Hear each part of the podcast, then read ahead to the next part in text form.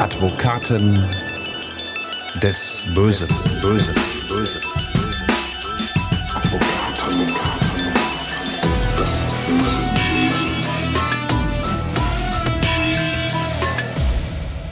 Herzlich willkommen zu Advokaten des Bösen, ein True Crime Podcast, in dem Strafverteidiger ihre eigenen wahren Fälle erzählen. Mein Name ist Simone Danisch, ich bin Journalistin, Radiomoderatorin und True Crime Fan.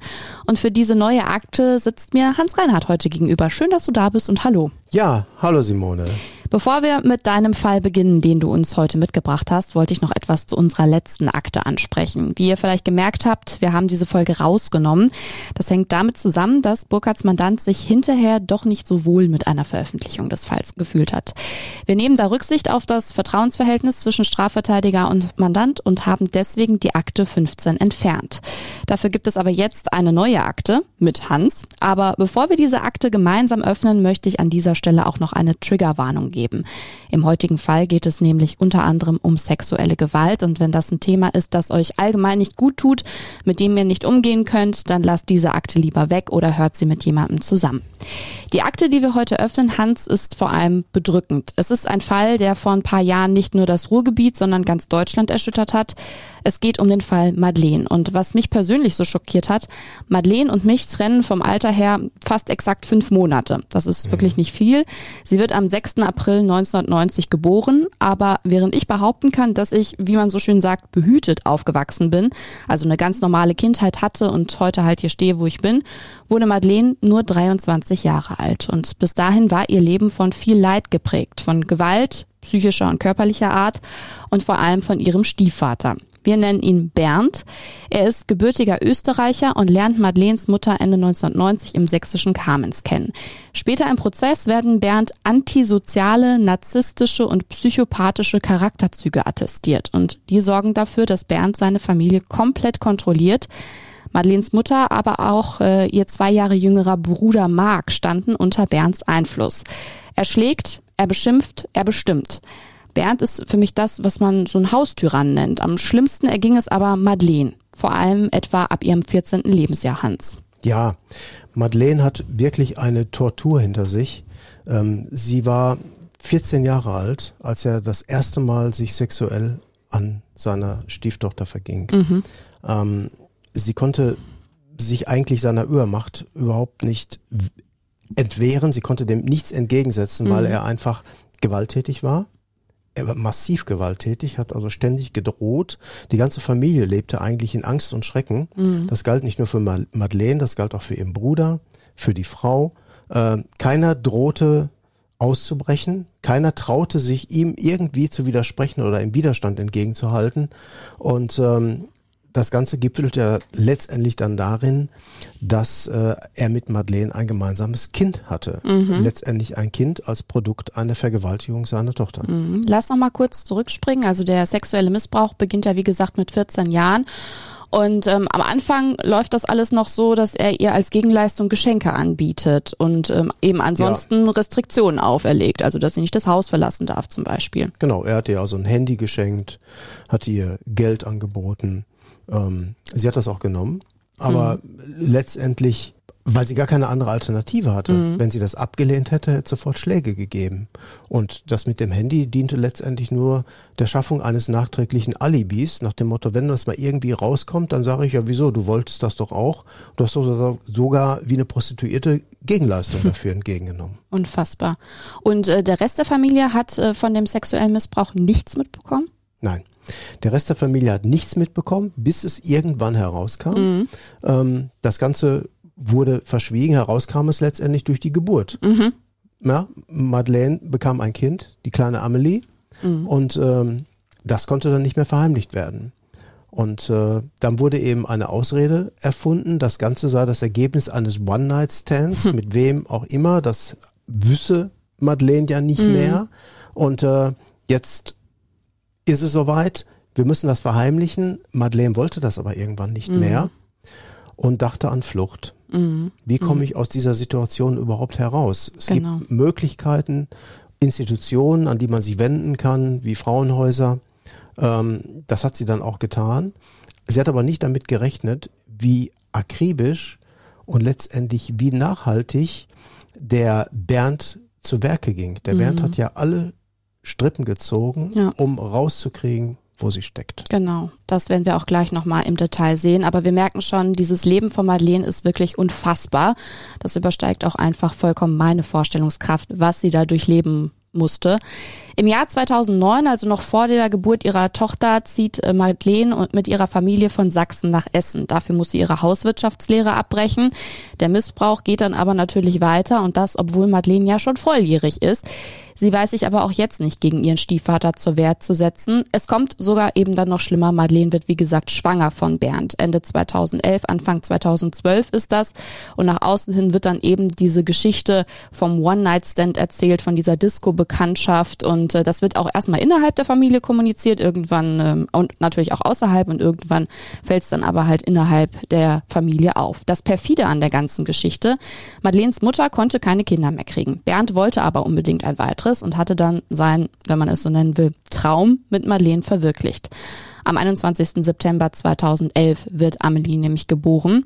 An Madeleines Leben ändert sich aber ansonsten nichts. Deswegen möchte sie eben selbst ihr Schicksal in die Hand nehmen. Du hast es ja angesprochen, sie möchte fliehen.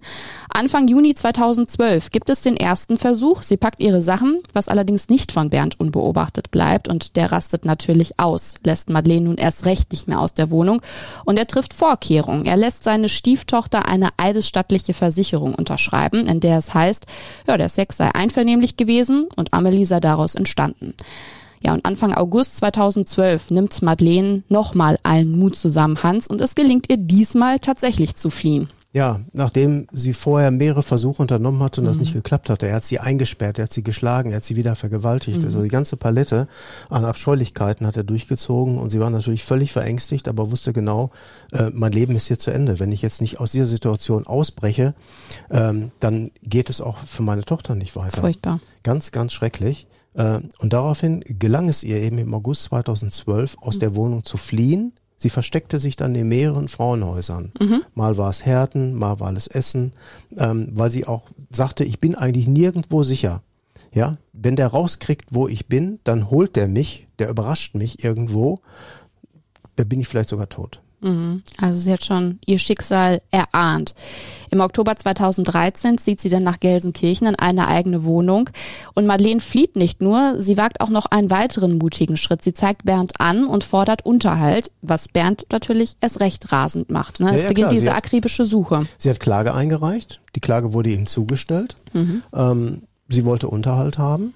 Ähm, sie ist letztendlich durch, durch äh, Beratung in den Frauenhäusern an eine Rechtsanwaltskanzlei äh, vermittelt worden, die ihr dann auch wirklich geholfen haben. Ähm, allerdings äh, kam dann eben Bernd auf die Idee, da bekomme ich ja vielleicht die Adresse raus. Ja, und ähm, der Schock, der richtige Schock saß Madeleine dann in den Gliedern, als dann ein Anhörungstermin beim Amtsgericht in Recklinghausen stattfand und plötzlich Bernd da saß. Das So. kann ich mir vorstellen. Ja, da, äh, also so wurde es berichtet, sie hat gezittert am ganzen Leibe, hat keinen Ton mehr rausgekriegt ähm, und hat wirklich gedacht, der bringt mich gleich umher, wenn ich das Gerichtsgebäude verlasse. Sie hat dann weiter versucht, unterzutauchen und Bernd hat dann weiter versucht, ihr auf die Schliche zu kommen gleichzeitig. Und das wirklich auf verschiedenste Arten und Weisen, also auch über soziale Netzwerke, über die Freundinnen und so weiter. Erzähl da mal mehr Ja, zu. und, und äh, insbesondere durch Täuschung. Ja, also er hat also eine ganze Palette gehabt, indem er sich für andere Personen ausgegeben hat, für Freunde oder Bekannte. Er hat über die Facebook-Seite seines Sohnes geschrieben, hat sich also als sein Sohn ausgegeben, also den Bruder, den Mark, ähm, um äh, an Madeleine irgendwie ranzukommen. Ähm, er hat auch Freundinnen von ihr angesprochen, ähm, hat also nichts unversucht gelassen. Er hat sogar eine Todesanzeige aufgegeben, ähm, eine eigene Todesanzeige, wollte nämlich das Signal aussenden, du kannst dich in Sicherheit wiegen, ich bin sowieso tot, von mir droht keine Gefahr mehr aus. Klar, weil er wollte, dass sie wieder in die Öffentlichkeit tritt und dann hätte er sie. Ne? Und er hat, ja, er hat ja dann auch überall kundgetan, ich werde die Madeleine finden, da könnt ihr euch alle drauf verlassen. Mein erstes Ziel ist es, auf ihrer Erde herumzutrampeln, wenn sie drunter liegt. Das ist echt furchtbar einfach nur. Ja, das mit der Todesanzeige in der äh, Lokalzeitung, das fällt ja auf, weil jemand vom Jugendamt Madeleine dann sagt, nee, nee, der Bernd, der war erst vor wenigen Tagen hier. Das kann alles überhaupt nicht stimmen. Also es ist wirklich unfassbar, wenn man sich vorstellt, welche Anstrengungen Bernd da ergriffen hat, ja. um die Kontrolle irgendwie wieder zu erlangen. Ich denke, darum ging es ihm im Großen und Ganzen. Also Madeleine hatte sich ihm ja nicht nur entzogen, ihm, diesem Despoten, dem alle zu Hause nach der Pfeife tanzten. Madeleine hatte ihm auch noch sein Wunschkind, Amelie, genau. weggenommen und ihn dann auch noch angezeigt. Madeleine muss für Bernd in der Zeit der Feind Nummer eins gewesen sein, oder was denkst du, Hans? Ja, ähm, er wollte unbedingt Amelie für sich mhm. haben. Und das ging nur, indem er Madeleine irgendwie an die Seite räumt. Mhm. Letztendlich, so wie es auch passiert ist, durch ein schreckliches Gewaltverbrechen. Genau, Bernd kriegt Madeleine nämlich erstmal nicht zu greifen. Jemand anderes hat dafür aber doch hin und wieder Kontakt zu ihr. Sein Sohn Mark. Bernd erfährt, dass er und Madeleine immer mal wieder so per Handy in Kontakt stehen und deswegen will Bernd seinen Sohn, der ja auch unter dem enormen Druck und Einfluss des Vaters steht, als Werkzeug quasi benutzen. Ne? Ja, ja, genau, genau. Und äh, hinzu kommt ja noch, ähm, Mark ist absolut instrumentalisiert worden von mhm. seinem Vater. Ähm, er hat unter der ganzen Situation enorm gelitten. Es gab nur noch Streit zu Hause. Ähm, er hat mitgekriegt, wie sich Mutter und Vater ständig stritten. Es ging immer um Madeleine. Er sagte, es gab kein, überhaupt gar kein anderes Thema mehr mhm. zu Hause. Und es flogen auch ständig die Fetzen und er war wieder sehr gewalttätig, hat alle bedroht. Und was sollte er machen? Wenn er Nein gesagt hätte, wäre es noch schlimmer geworden. Mhm. Also hatte er die Hoffnung gehabt, wenn ich irgendwie einen Kontakt herstellen kann, dann beruhigt sich das Ganze vielleicht wieder. Mhm. Ja, zumal, wenn er vielleicht da auch eine Hand drauf halten kann oder irgendwie dabei sein könnte. Ähm, deswegen hat er wirklich sich instrumentalisieren lassen im Nachhinein, hat ja einige Dinge unternommen. Ähm, beispielsweise, als der Termin beim Familiengericht war, mhm. der Vater, der Bernd, hat einen Brief im Namen des Mark als Mark, also er hat sich mhm. der Identität des Mark, seines Sohnes, Wahnsinn. Ähm, bemächtigt hat dann die Anwaltskanzlei angeschrieben. Mhm. Er möchte ja als Bruder vielleicht mal Kontakt mit seiner Schwester wieder haben, ob man nicht den Kontakt vermitteln könne.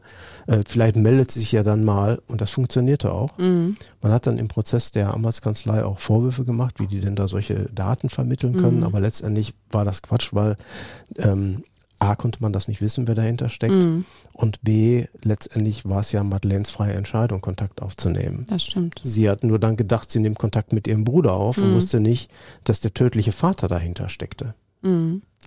Und über diesen Handykontakt stellt Bernd Madeleine eine Falle. Daniel verabredet sich für den 11. Februar 2014 mit Madeleine, sagt ihr, sie brauche nichts zu befürchten, Bernd habe die Familie inzwischen verlassen und auf Madeleines positive Rückmeldung hin triumphiert Bernd. Er soll eine SMS mit den Worten Wir haben sie verfasst haben. Gegenüber Mark soll Bernd den Plan ausformuliert haben, dass er Madeleine lediglich unter Druck setzen wolle, zum einen zur Herausgabe von Amelie, zum anderen zur Rücknahme der Anzeige und Mark vertraut seinem Vater dann auch offenbar. Madeleine vertraut ihrem Halbbruder wiederum. Sie erscheint am 11. Februar 2014 um kurz vor 9 Uhr morgens wie verabredet am Gelsenkirchener Hauptbahnhof, dem Treffpunkt, den beide vereinbart hatten. Vorher hatte Madeleine Amelie noch in den Kindergarten gebracht, dort sollte sie aber nicht hin zurückkehren. Denn das Treffen mit ihrem Halbbruder Mark besiegelt ihr Schicksal, Hans. Der Vater Bernd hat ein ganz perfides Spiel mit allen Beteiligten gespielt, mhm. hat sie gegeneinander ausgespielt. Ne? Er hat den äh, eigenen Sohn als Instrument eingesetzt. Er hat dann die Madeleine in irgendeiner Form ja bekommen. Er hatte mhm. Zugriff drauf gehabt und dann plötzlich wendete sich das ganze Blatt und dann kam letztendlich das heraus, was er wahrscheinlich schon die gesamte Zeit vorhatte, nämlich die komplette Vernichtung der Madeleine. Mhm. Lass uns nochmal tiefer in diesen Tag reingehen, also in den 11. Februar 2014. Wie läuft das ab am Gelsenkirchener Hauptbahnhof? Also erstmal treffen wirklich Marc und Madeleine aufeinander, ne? Genau, Marc und Madeleine treffen sich und sagten, äh, wir gehen gemeinsam einkaufen. Mhm. So hat Marc ihr das letztendlich gesagt und sie hat sich gefreut. Endlich sehe ich mal meinen Bruder wieder, kann ich mich mit ihm aussprechen, auch mal ein bisschen nachhören, wie ist das mit dem Vater, wie ist die Situation da im Moment. Und dann hat man sich getroffen, wollte gemeinsam losgehen, aber hat einen genauen Ort zur Verabredung bestimmt. Mhm. Und äh, ja, plötzlich stieg dann der Vater mit ins Auto. Mhm. Und dann saß Madeleine neben dem Vater im Auto und Marc war dabei, dann wurde Madeleine aufgefordert, ihr Handy abzugeben. Mhm. Da hat sich Marc auch nichts beigedacht. Er sagt, im, im Gegenzug sagte der Vater, kriegst ein neues von mir. Mhm. Er hat das wieder so als neuen Lock, Lockmoment äh, oder, oder Moment eines Geschenkeversprechens verstanden. Letztendlich wurde die Dramatik aber immer größer. Mhm. Er fuhr dann zur Kleingartenanlage nach Essen, mhm. die dem Vater gehörte, die er da angepachtet hatte. Ähm, das war Februar 2014, das mhm. heißt, es war arschkalt. äh, es war niemand in der Kleingartenanlage, weil im Februar keiner sich in der Kleingartenanlage aufhält. Nein, das ist man nicht die dann, klassische Gärtnerzeit. Genau, man kann nicht feiern, man kann nicht gärtnern, das passt alles nicht. Mhm. Aber für den Tatort eines Verbrechens natürlich sehr geeignet. Mhm. Madeleine war völlig verschüchtert, wirkte versteinert und konnte auch gar nicht weglaufen. Mhm. Ne, er hatte ein leichtes Spiel, die Tochter mit in die Gartenlaube zu bringen, mhm. einfach da rein zu buxieren und ja, dann äh, geriet die ganze Sache irgendwie aus dem Ruder. Es gab hinterher unterschiedliche Aussagen. Ähm, der Vater, Bernd, hatte ja seinen eigenen Sohn, den Marc, dann auch noch beschuldigt, mitgemacht zu haben, und zwar aktiv. Mhm, also hinterher im Prozess. Ja, mhm. hinterher im Prozess. Und er hatte auch vorher noch einen Brief an die Staatsanwaltschaft geschrieben, aus der Haft heraus. Der Schlimme ist eigentlich der, der kleine kleine Mark, ich bin gar nicht so böse, hm. ähm, passt aber mit dem Tatgeschehen und auch mit der Spurenlage nicht überein. Mhm. Na, was man gefunden hatte, war eine Flasche. Ähm, der der äh, Bernd hatte sich eingelassen. Ich habe dann eine Flasche gesehen, habe rot gesehen und habe die Flasche nach ihr geworfen. Mhm. Er hat ja irgendwie gesagt, Madeleine hätte ihn vorher angeschrien und ja, beschimpft ja. und da wäre was genau. bei ihm durchgebrannt. Genau, genau. Ne, er hat die Flasche geworfen, die Flasche hätte sie am Schädel getroffen und irgendwie durch eine Verkettung unglücklicher Umstände wäre sie dann umgefallen. Ähm, und dann sei eben der Mark hinzugekommen und hätte die ganz schlimme Tat durchgezogen mhm. und bis zu Ende geführt. Das war letztendlich falsch, das war auch gelogen, so mhm. hat es das Gericht auch letztendlich bewertet. Mhm. Ähm, dass Mark sich nicht richtig verhalten hat, liegt auf der Hand. Er ist ja auch verurteilt worden für eine Freiheitsberaubung, weil mhm. er sie dahin gebracht hat. Und ihm klar war, dass der Vater sie mit Gewalt gegen ihren Willen dort erstmal festhalten wird. Mhm.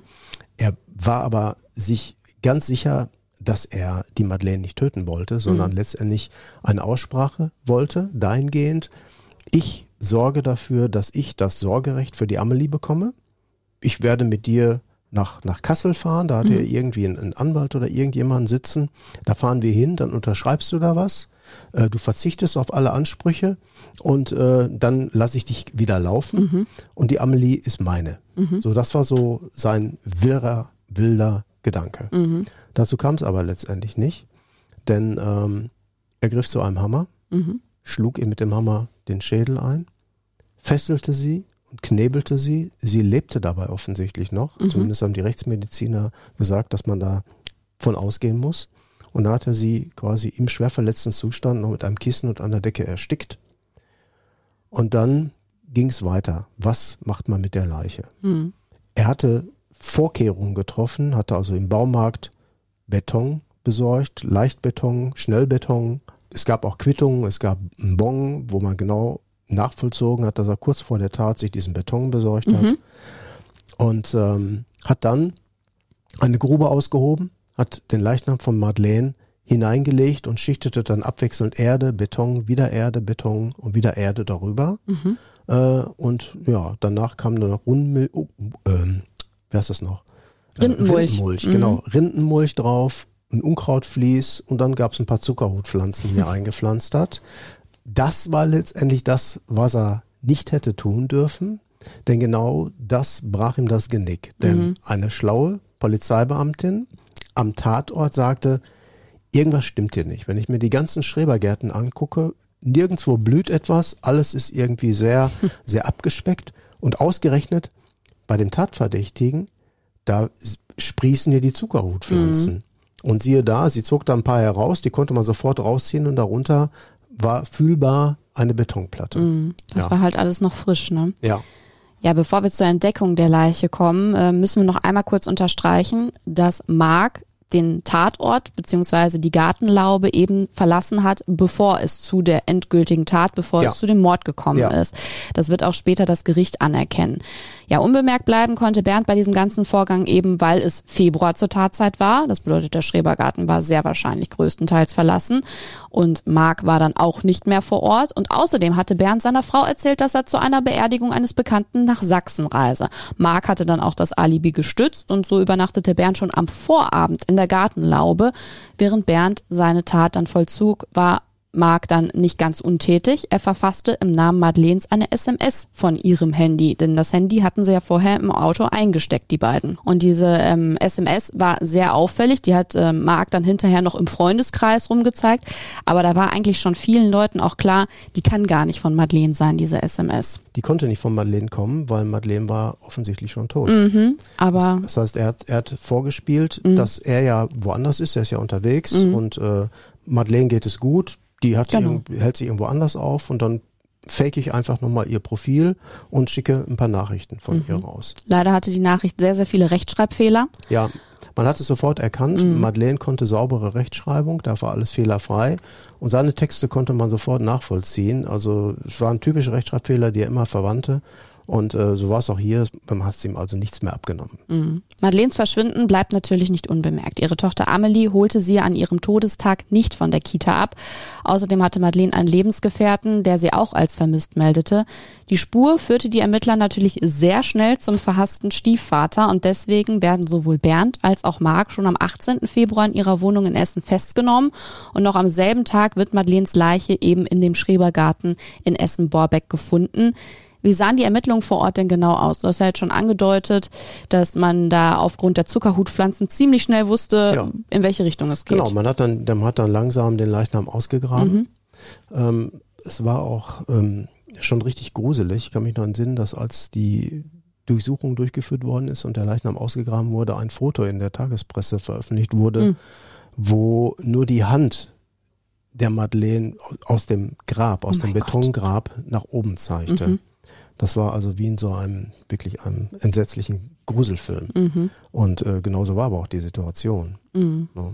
Und Gott sei Dank hat die Polizistin da den richtigen Riecher gehabt und hat sich gedacht, dass da irgendwas nicht stimmen kann, dass da mitten im jeden Fall. Februar diese Pflanzen plötzlich ganz frisch eingesetzt wurden. Auf jeden Fall. Auf jeden Fall. Der Prozess gegen Vater und Sohn startet dann im August 2014 vor dem Essener Schwurgericht. Es geht um Mord und Beihilfe zum Mord.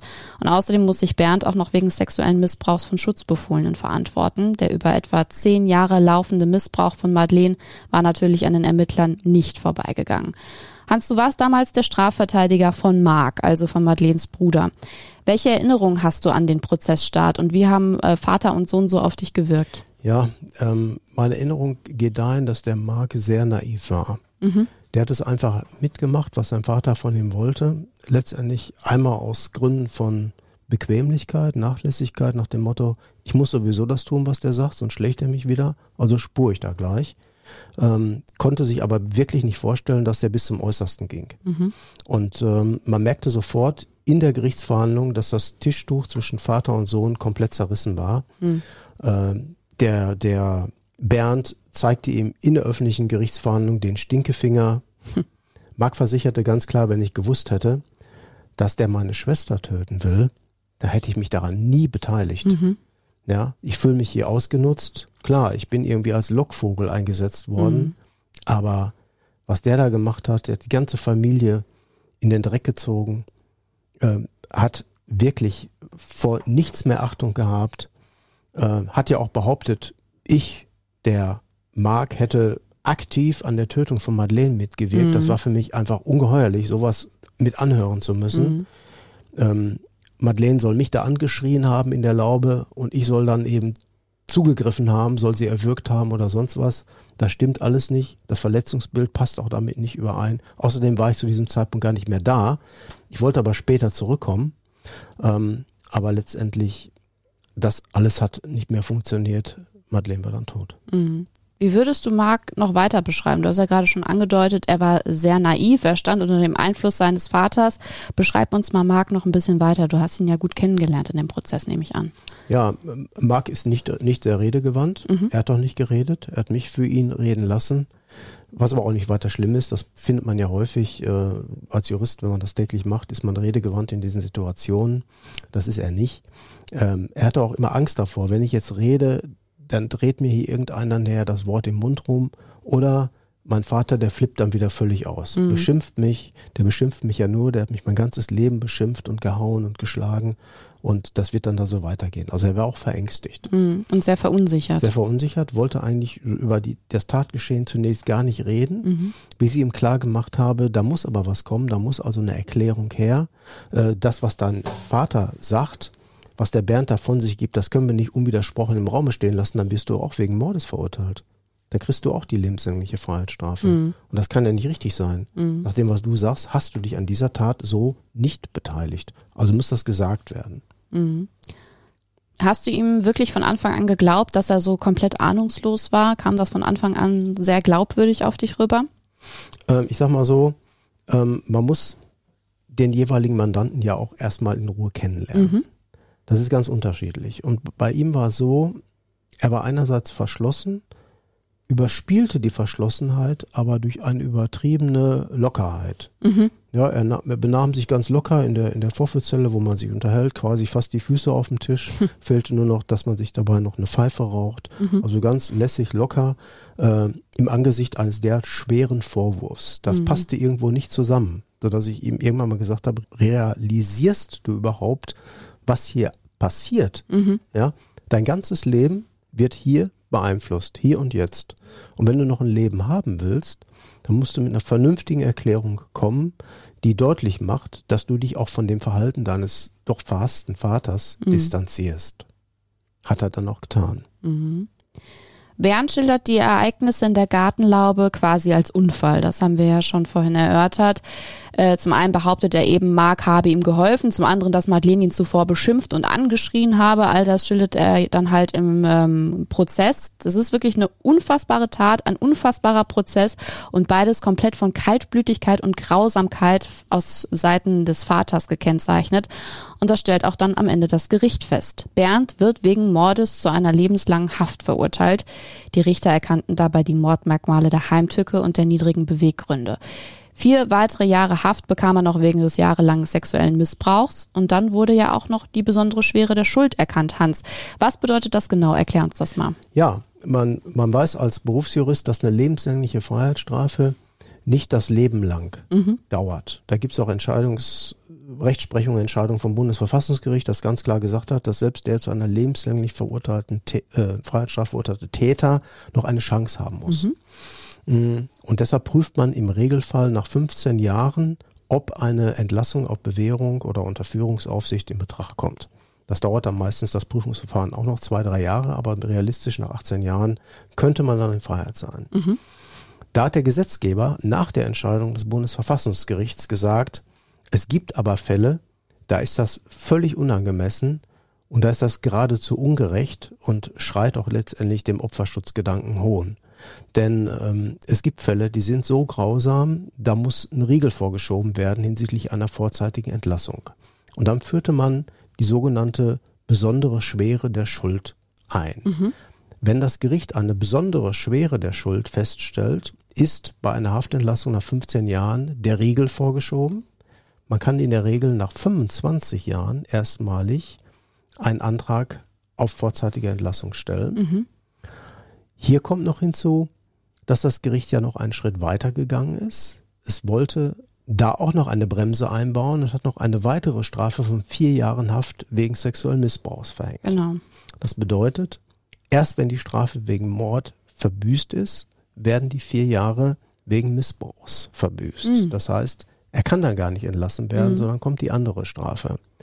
Und dann könnte man noch auf die Idee kommen, nachträgliche Sicherungsverwahrung zu verhängen. Mhm. Das wird sich dann zu einem späteren Zeitpunkt stellen, wenn er überhaupt mal in die Situation kommt, mhm. entlassen zu werden. Mhm. Bei der besonderen Schuldschwere ist es immer wichtig, was bedeutet das? Warum ist, wann ist eine Tat besonders schwer? Der Jurist geht in der Regel davon aus, wenn mehrere Mordmerkmale verwirklicht sind. Mhm. Der Mord unterscheidet sich vom Totschlag dadurch, dass der Mord mehr zum Ausdruck bringt, nämlich besondere Merkmale hat, wie mhm. insbesondere heimtückisches Handeln, habgierig vorgehen, niedrige Beweggründe.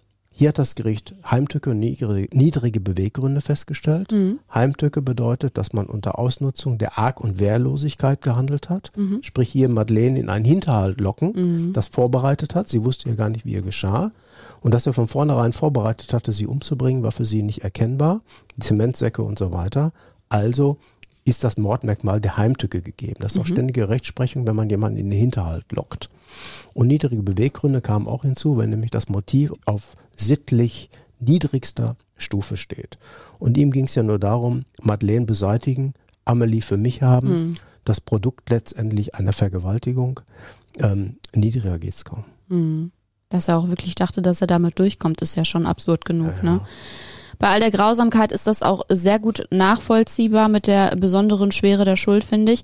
Ja, wie ging der Prozess für deinen Mandanten Marc genau aus? Ja, Mark wurde letztendlich vom Vorwurf des gemeinschaftlichen Mordes freigesprochen, wurde allerdings wegen Freiheitsberaubung zu vier Jahren Haft verurteilt, befindet sich mittlerweile wieder in Freiheit, die Strafe zu zwei Dritteln verbüßt, ähm, lebt jetzt irgendwo in den östlichen Bundesländern, geht ihm gut und äh, will auch damit nichts mehr zu tun haben.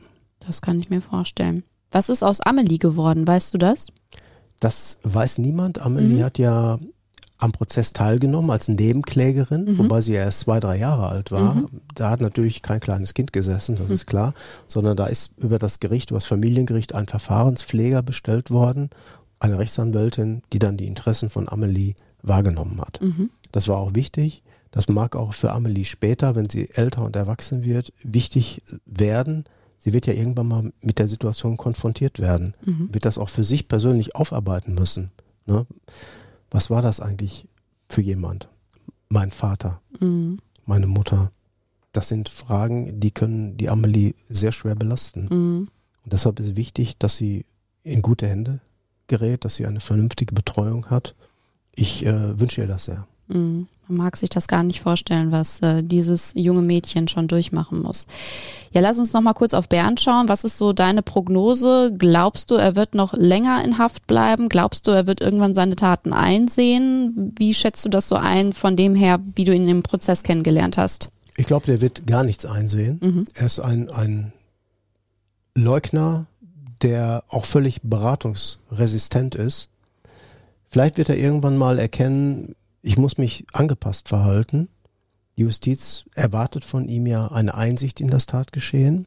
Im Rahmen der Strafvollstreckung kann er nur dann irgendwelche Vergünstigungen, irgendwelche Lockerungen erwarten, wenn er rückhaltlos die Tat gesteht. So, solange er das nicht macht, bleibt er im geschlossenen Vollzug bis zum St. Nimmerleinstag. Das vermute ich bei ihm. Also er ist so der Typ. Er ist sehr stur. Er ist ja im Gerichtssaal, hat man das ja auch gemerkt, wie er aufgetreten ist. Er hat da rumgeschrien. Er hatte da seinen Kopf auf den Tisch geknallt und es, es war also von der Stimmung her schon recht aggressiv. Also ich bin immer noch geschockt über diesen unfassbar grausamen Fall. Grausam sowohl auf körperlicher, aber vor allem auch auf psychischer Ebene. Und das macht mich unheimlich traurig, wenn ich mir vorstelle, dass Madeleine in ihrem kurzen Leben so gut wie nur Leid erfahren hatte. Lenken wir uns ab mit einem Blick auf deinen Schreibtisch, Hans. Was liegt da an Akten ganz oben auf? Oh, ich muss mal einmal blättern. Ich habe so viele Akten bei mir oben aufliegen, dass ich da kaum noch den dass du da kaum den Durchblick mehr hast. Aber ist ja gut für uns, weil dann kommt immer wieder neuer Stoff für unseren Podcast rein. Genau, so ist das. Palettendiebstahl. Es ist ja auch ein, es ist, es kommt immer wieder vor, dass in der letzten Zeit bei äh, Speditionen oder bei der Metro oder großen logistischen Firmen Paletten gestohlen werden. Und eine Holzpalette ist im Preis enorm gestiegen. Jetzt durch die ganze Inflation, die wir im Moment haben, hat sich der Preis für Holz verdoppelt. Und so ist es auch bei Paletten. Die kosteten früher drei oder vier Euro und mittlerweile kosten es zehn Euro. Und wenn dann jemand mit dem LKW vorfährt und sagt, bitte einladen und der lädt da gleich 1000 Paletten ein, dann sind das für ihn 10.000 Euro oder mehr. Äh, ja, darum geht's. Das äh, wusste ich auch nicht, dass das so ein krasser Straftatbestand quasi sein kann, beziehungsweise dass die Summen da so hoch gehen können. Ja, auf jeden Fall spannend, wieder was gelernt. In 14 Tagen ist Advokaten des Bösen schon wieder zurück mit Burkhard Benneken, einem neuen Fall und, so viel kann ich jetzt schon verraten, mit einem Studiogast.